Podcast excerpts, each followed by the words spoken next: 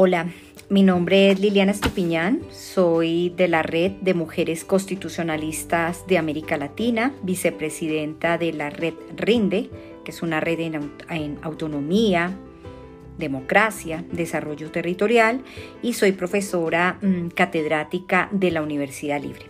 Un saludo muy especial a todos los organizadores de este evento de derechos de la naturaleza, tierra y territorio.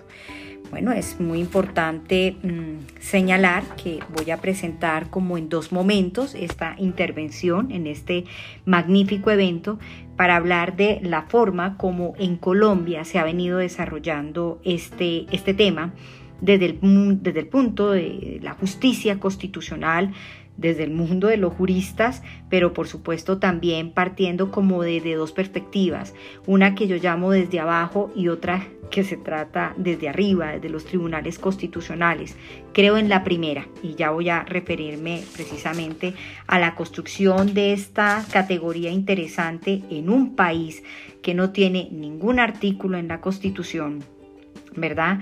Ni ningún título, como el caso de la Constitución ecuatoriana, relacionado con los derechos de la naturaleza, que incluso de manera inicial se podía ver desde una perspectiva mm, e, eh, antropocéntrica, pero que en la medida en que ha evolucionado y con todos los principios que tiene la misma Constitución, el bloque de constitucionalidad, etcétera, ha venido dando giros en tornos biocéntricos y posteriormente ecocéntricos.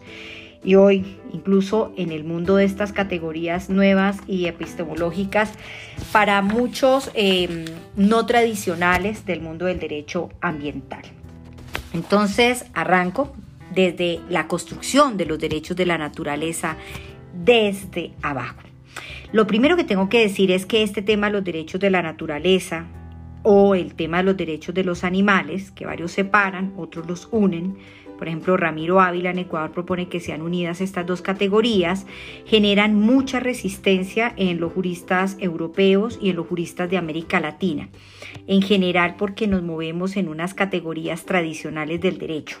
Y para ellos, pues los únicos sujetos de derecho pues son los seres humanos, todo lo demás depende de nosotros, lo que les otorguemos hay una lógica antropocentrista muy fuerte, muy marcada en nuestro caso, eh, desde una lectura muy mm, pequeña y corta de la Constitución Política de 1991 y que está tratando de dar un viraje. Aquí voy a traer a colación una sentencia bellísima para decir cómo va dando viraje esta categoría y es precisamente la sentencia del Trato, una sentencia de la Corte Constitucional que ha sido eh, plenamente citada en el mundo por ser uno de los hitos más importantes en la materia e insisto, en un estado que no eh, tiene un artículo ni un título especial dedicado al tema de los derechos de la naturaleza. Esta sentencia va a señalar que las múltiples disposiciones normativas que existen y el enfoque pluralista que promueve la propia Carta Política hacen que la relación entre la Constitución y el medio ambiente sea dinámica y en permanente evolución. Y señala esta sentencia que es posible por lo menos establecer tres aproximaciones teóricas que explican el interés superior de la naturaleza en el ordenamiento jurídico colombiano. Una primera, que es una visión antropocéntrica todavía, insisto, muy marcada, que concibe al ser humano presente como única opción del ser sistema legal y a los recursos naturales como simples objetos del servicio al servicio del primero, un segundo punto de vista biocéntrico que reivindica concepciones más globales y solidarias de la responsabilidad humana, que abocan en igual medida por los deberes del hombre con la naturaleza y las generaciones venideras, y finalmente una postura ecocéntrica, que es donde se ubica epistemológicamente y teóricamente la Corte Constitucional para crear esta maravillosa pieza jurídica, en donde conciben la naturaleza como un auténtico sujeto de derecho que respaldan cosmovisiones plurales y alternativas a los planteamientos recientemente expuestos. De hecho, cuando yo les digo a ustedes que mm, hay mucha resistencia entre los mismos biólogos, entre los mismos ambientalistas, entre las mismas personas que incluso abogan en lógicas biocéntricas e incluso, insisto, ecocéntricas para aceptar esta categoría de los derechos de la naturaleza. Eh, se habla de que este es un embeleco, de que esta es una locura sin sentido y de que a qué hora se nos ocurrió crear en el mundo del derecho esta construcción.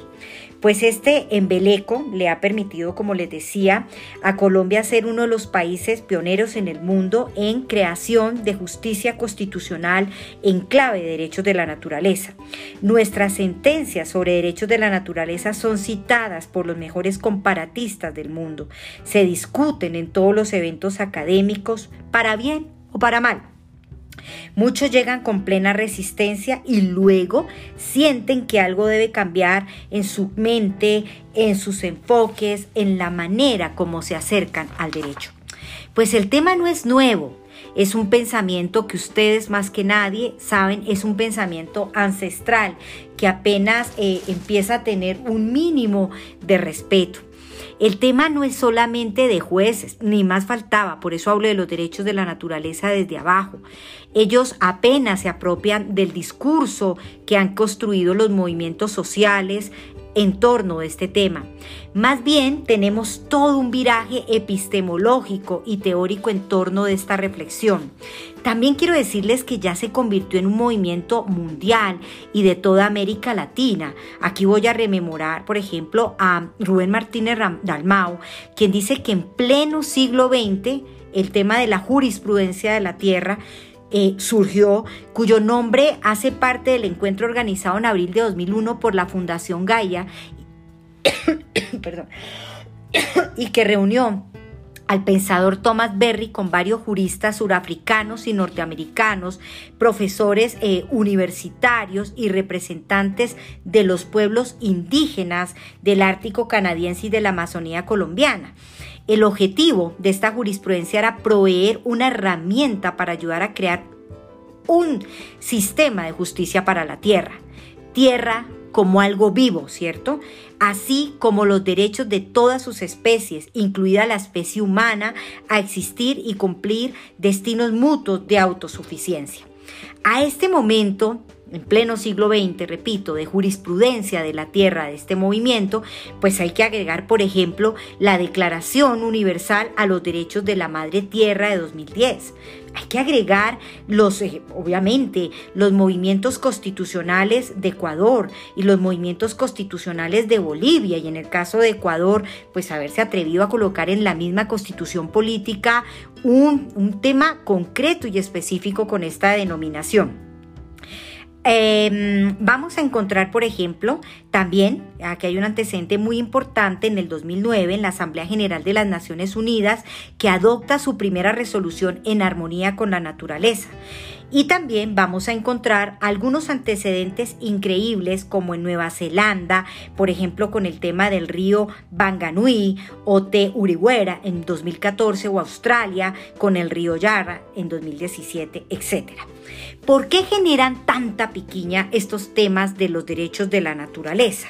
Aquí voy a recordar muchísimo a Ramiro Ávila. Entonces, bueno, en principio eh, varios son los aspectos que se colocan y se contraponen contra esta nueva categoría. Oiga, la naturaleza, la dignidad no es un tema de la naturaleza. La naturaleza no es un fin en sí misma porque los fines son siempre dados por los seres humanos. Luego la naturaleza no puede ser digna. Una. Dos, el derecho subjetivo, la capacidad del ser humano en exigir un derecho patrimonial o fundamental ante los tribunales. El estatus jurídico se refiere a personas, a colectivos o grupos de personas. Por lo tanto, y aquí insisto, estoy siguiendo a Ramiro Ávila, la naturaleza no podría ser titulares de derecho. Tercero, la naturaleza no puede manifestar su voluntad ni obligarse con otro ser, por lo que no podría ser titulares de derecho. Y cuarta, la igualdad no, se, no puede ser considerada igual ni puede ejercer su libertad en el marco del contrato social. Y a mí me encantan las respuestas que le encuentra precisamente este autor a todas estas pretensiones tan tradicionales del mundo del derecho. La primera, el ser humano puede ser un medio para que la naturaleza cumpla sus fines, por lo que se le aplica perfectamente el principio de igualdad.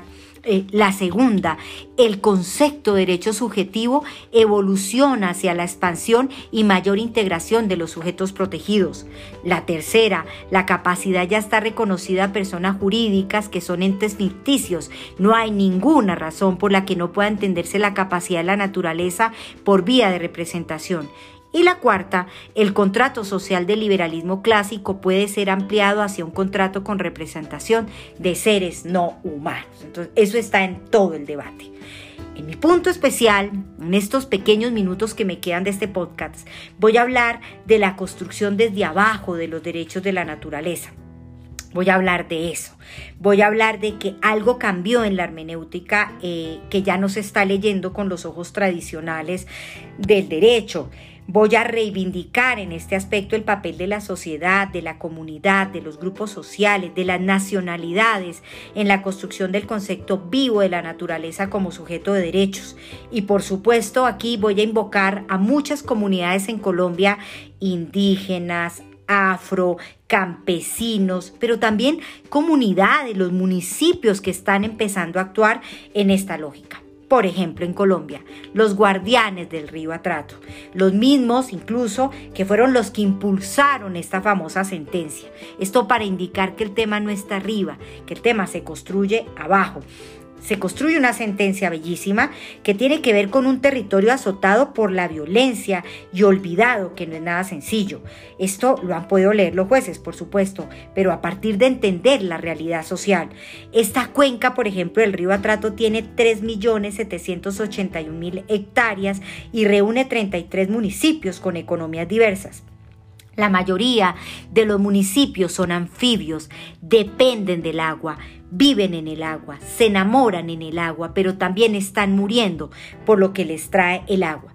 La mayoría de estos territorios son afectados por grupos armados ilegales.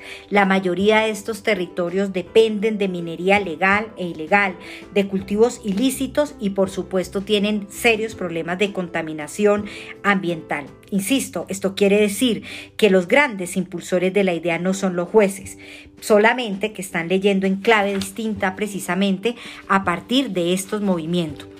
Em, por el contrario, considero acá que los guardianes, las comunidades, son los realmente impulsores de esta categoría que inicialmente mm, solo veíamos en lógica ancestral o de nacionalidades indígenas, pero que en el caso indígena también la veo arraigada a grupos sociales, a territorios, actores territoriales.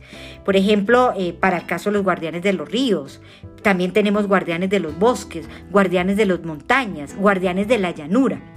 En el caso de los guardianes de los ríos, insisto, son de cultura anfibia y aquí traigo a colación un sociólogo muy importante de Colombia que es Orlando Falsborda. Ellos viven en el río, comen en el río, se enamoran, construyen sus familias, sus culturas anfibias, aman el río o la naturaleza.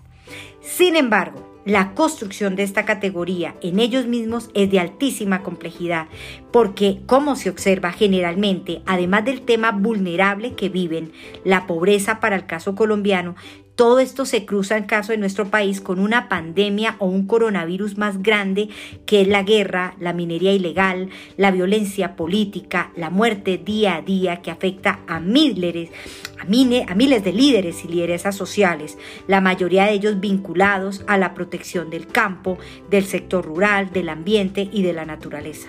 Aquí la palabra mm, eh, es eh, para ellos eh, mm, fundamental digamos, eh, necesaria. Bueno, pues otro caso interesante, el río Cauca. Esta es otra sentencia que va a ser una sentencia emblemática. Aquí tengo un tribunal, el Tribunal Superior de Medellín, que va a decir, oiga, este río vamos a protegerlo, vamos a, vamos a pensar en que tenga protección, conservación, mantenimiento y restauración. Estos son los cuatro derechos otorgados al río Cauca por los magistrados del Tribunal Superior de Medellín. Miren lo que dice un artículo que revisé para efectos de esta ponencia. Ríos y bosques con derechos, acostumbrados a interponer totelas para medicamentos de una EPS o cuotas alimentarias tras un divorcio, La noción de convertir animales o ecosistemas en sujetos de derecho resulta un tanto incomprensible todavía en Colombia.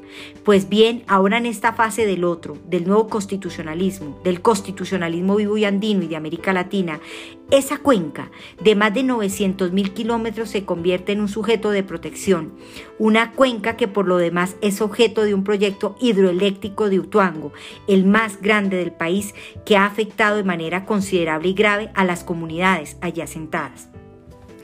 De hecho, varias eh, comunidades afectadas también en fase de pandemia. Este río ha sido afectado de una manera increíble y apenas tiene un 20% de su caudal tradicional. Este proyecto tiene en alerta más de 100.000 personas, atraviesa siete departamentos y los municipios aledaños basan sus actividades económicas como la pesca, la minería ilegal y la agricultura. Entonces miren la importancia y la trascendental que tiene esta sentencia. Otro caso para Colombia es el páramo de Pispa. En este caso, el Tribunal Administrativo Boyacá le otorgó derechos similares al páramo de Pispa. 106 hectáreas deberán hacer la delimitación concertada con la comunidad, ya que aquí viven 6.235 personas. Este fallo ratifica la decisión que tomó un juzgado, el juzgado de Itama, un municipio en Colombia, de este año que frenó la delimitación que venía haciendo el gobierno de Santos. También se ordena otorgar más, eh, no otorgar más licencias ni títulos mineros en el páramo. Y actualmente, pues este sitio, nada más ni nada menos que tiene cerca de 50 títulos mineros. Otros casos interesantes del Tribunal Administrativo del Tolima hizo lo mismo con tres importantes ríos del departamento de Coello, con Beima y Cocora.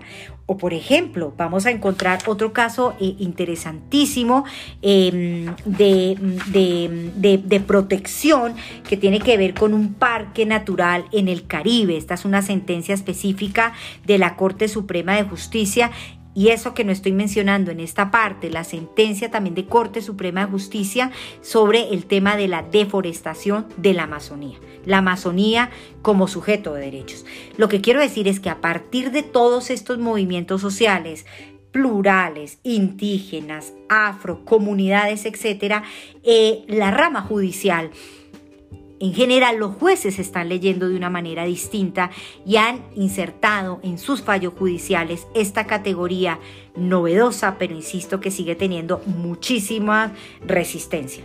No solamente ellos, muchos actores territoriales, muchos actores territoriales, y aquí voy a traer a colación, por ejemplo, los exgobernadores del departamento de Nariño y de Boyacá, que realizaron un pacto político en el marco del Bicentenario para declarar la naturaleza, por ejemplo, como sujeto de derechos.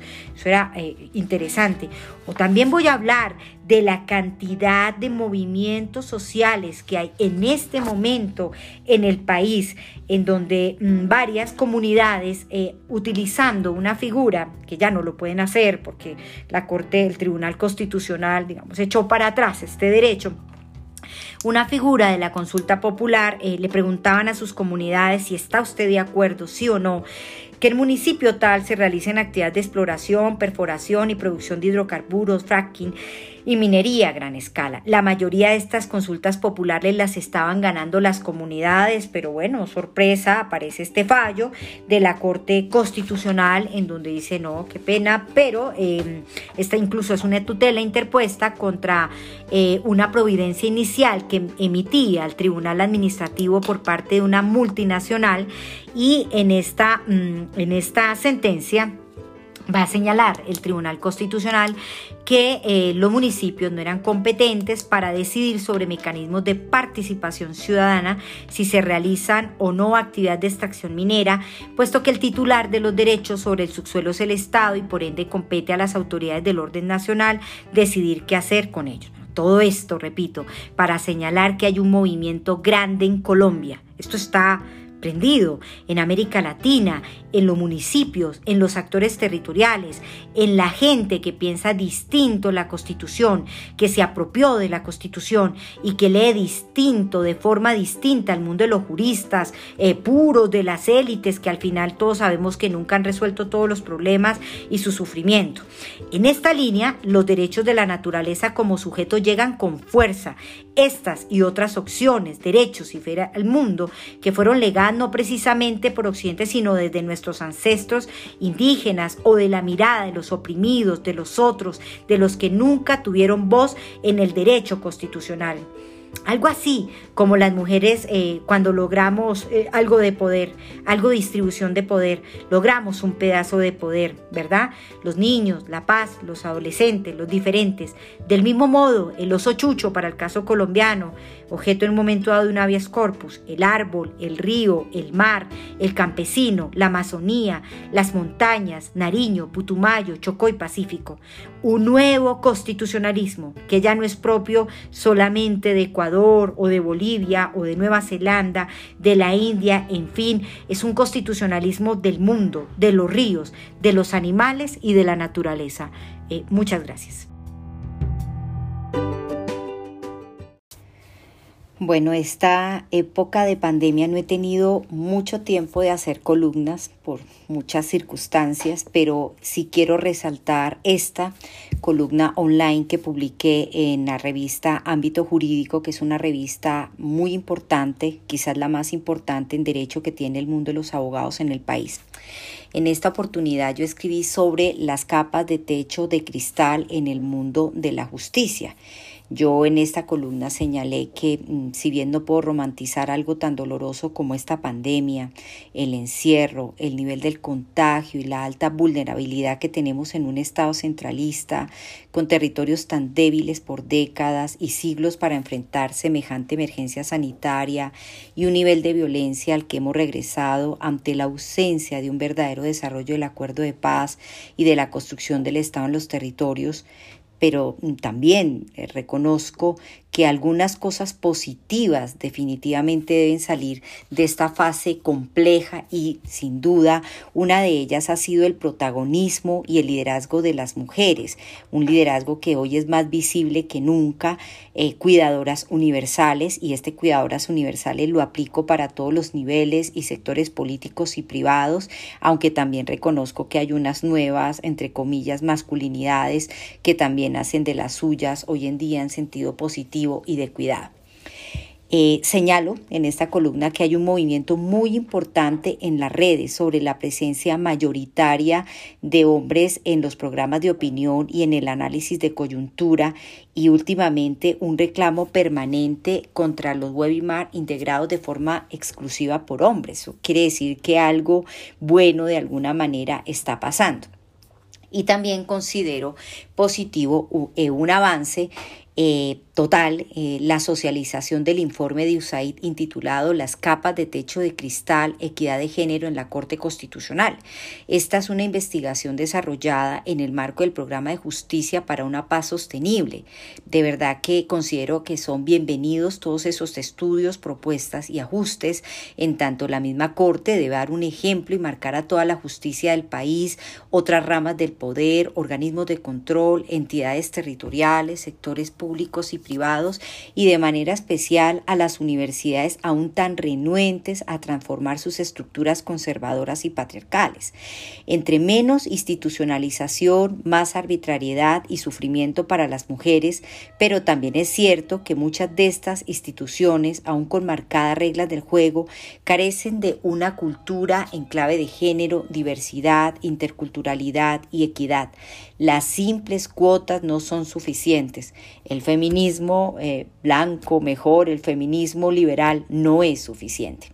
El informe de USAID, inspirado en el marco teórico del techo de cristal, definido por sus propias autoras Claudia Gómez López y eh, Mariana Tafú Rueda como una metáfora para el análisis de la discriminación de género contra las mujeres, surgido a mediados de los años 80 en los países anglosajones y que pretende, según las autores, detectar las barreras socioculturales que impiden el ascenso de las mujeres a los cargos de mayor jerarquía y visibilidad, de acuerdo con ellas, limitando el desarrollo de sus carreras profesionales y a su vez generando desigualdades salariales y ocupacionales y el carácter invisible de una capa de cristal, esto es, normas culturales que no son explícitas y que dan la apariencia de instituciones tranquilas, neutrales y objetivas, cuando en realidad son verdaderas cuevas de testosterona refleja que debemos apurar la marcha y constitucionalizar todas nuestras acciones e instituciones en clave de género, equidad, respeto, pluralidad, dignidad y diversidad. Varios enunciados o palabras dan cuenta de la normalización de la discriminación. Por ejemplo, resignación, negación, comillas, las mujeres se dan por vencidas o no buscan promociones debido a obstáculos sociales y de las organizaciones. Comillas, las mujeres rara vez reciben créditos por sus éxitos. Entre comillas, las mujeres en puestos de alta dirección se enfrentan a humillaciones frecuentes de ser demasiado blandas o demasiado duras o comillas, cuando las mujeres tienen la oportunidad de liderar, realizan trabajos muy efectivos, cierro comillas. Todas estas frases hablan de lo mismo. Cada una de ellas refleja el sufrimiento que esconden las mujeres, los grupos diversos y los diferentes colores y matices para poder desarrollar de forma libre su ciudadanía. A partir de la aplicación de un enfoque cualitativo y cuantitativo concluyen, tras aplicar entrevistas semiestructuradas a una muestra de 240 miembros de la planta y 20 contratistas de servicios generales de la Corte Constitucional, que aún perviven las limitaciones de toda clase que dificultan, según las autoras, la participación activa y equitativa de las mujeres en los espacios de poder o de toma de decisión. Si bien observan que el 33% de los cargos de mayor responsabilidad en la rama judicial lo desempeñan mujeres en aplicación de la ley estatutaria 581 de 2000 o ley de cuotas, también observan que perviven entonces las limitaciones, por lo tanto, de todas clases. Supuestamente el techo de cristal ya no es tan marcado como hace una década. Existe un número significativo o mayor de mujeres laborando en la Corte, excepto de magistradas titulares. Aquí los hombres superan siempre. Política de ascensos y una remuneración que resulta, según el estudio, equitativa en razón del cargo que se ejerce y de las reglas preexistentes sobre esto. Sin embargo, concluyen, dicho techo de cristal se soporta en una serie de capas no explícitas como la presencia de una transversal cultura de discriminación por identidad étnica o de género, clase social y lugar de procedencia, entre otros. Una segunda estaría dada por la jerarquía femenina del lugar, la doble jornada y los imaginarios sexistas que perpetúan los roles y estereotipos de género y la tercera capa se basa en la tolerancia a las violencias de género y en particular en la falta de políticas institucionales que sancionen dichos comportamientos. Preocupantes datos sobre violencia sexual. 13% de los encuestados manifiestan haber escuchado comentarios sexistas, chistes o tratos inadecuados. 10 personas afirmaron haber sido víctimas de tocamientos incómodos. 12 personas aseguran haber recibido propuestas de tipo sexual en el marco de las relaciones laborales. 39.8% de las víctimas de acoso manifiestan que después de este tipo de sucesos no se han podido concentrar adecuadamente en el trabajo. A un 14.5% le ocasionó conflictos familiares y el 18.5% decidieron cambiar su forma de vestir. Con respecto al ámbito laboral, más del 50% de las mujeres reconoce que enfrentan definitivamente barreras sexistas al comenzar a trabajar en la rama judicial. El 40% de las encuestadas consideran que alcanzar la paridad tardará décadas. También se revela la reproducción de estereotipos de género. 18 de 20 personas que apoyan servicios de cafetería y aseo son mujeres. Algunas de las encuestadas trabajan durante más de 16 horas atendiendo labores del trabajo y de lugar. Surgen, por lo tanto, varias preguntas. Si esta situación pervive en la Corte Constitucional, guardiana de la Constitución, ¿qué pasará con las otras altas cortes, la Justicia Especial para la Paz, aunque ya sabemos que esta tiene un proceso de integración sui generis y muy valorado en la lógica comparada en diversos aspectos? ¿Qué pasará con los tribunales, juzgados, por solo hablar de la rama judicial, otras ramas del poder público, organismos de control, sectores públicos y privado, instituciones como las universidades, los escenarios de formación de abogadas y abogados, etcétera, todos tan marcados aún por siglos y décadas de mirada patriarcal, racista, sexista, clasista y homofóbica. El camino por recorrer es largo y en varios sentidos. Lo peor, las mayores distancias con un ideal posible en materia de equidad, dignidad y respeto en temas de género, género estará dado en instituciones menos institucionalizadas, las menos democráticas o aquellas donde las reglas del juego no estén claras, ni hablar de las oficinas de abogados y abogadas, las empresas del derecho y de nuestras propias casas, etc. Muchas cosas por cambiar y construir, desvestirnos de siglos de malas mañas y discriminación, volver a empezar y de forma correcta. Por todo esto, bienvenido el estudio y manos a la obra con todas las recomendaciones y acciones por desarrollar. Sería un paso inicial en la construcción de una sociedad en fase de construcción de paz y reconstrucción de los que nos dejará esta arrolladora pandemia. El mundo jurídico debe dar la pauta en materia de respeto, género, pluralismo, diferencia y diversidad. Un abrazo a todos y todas.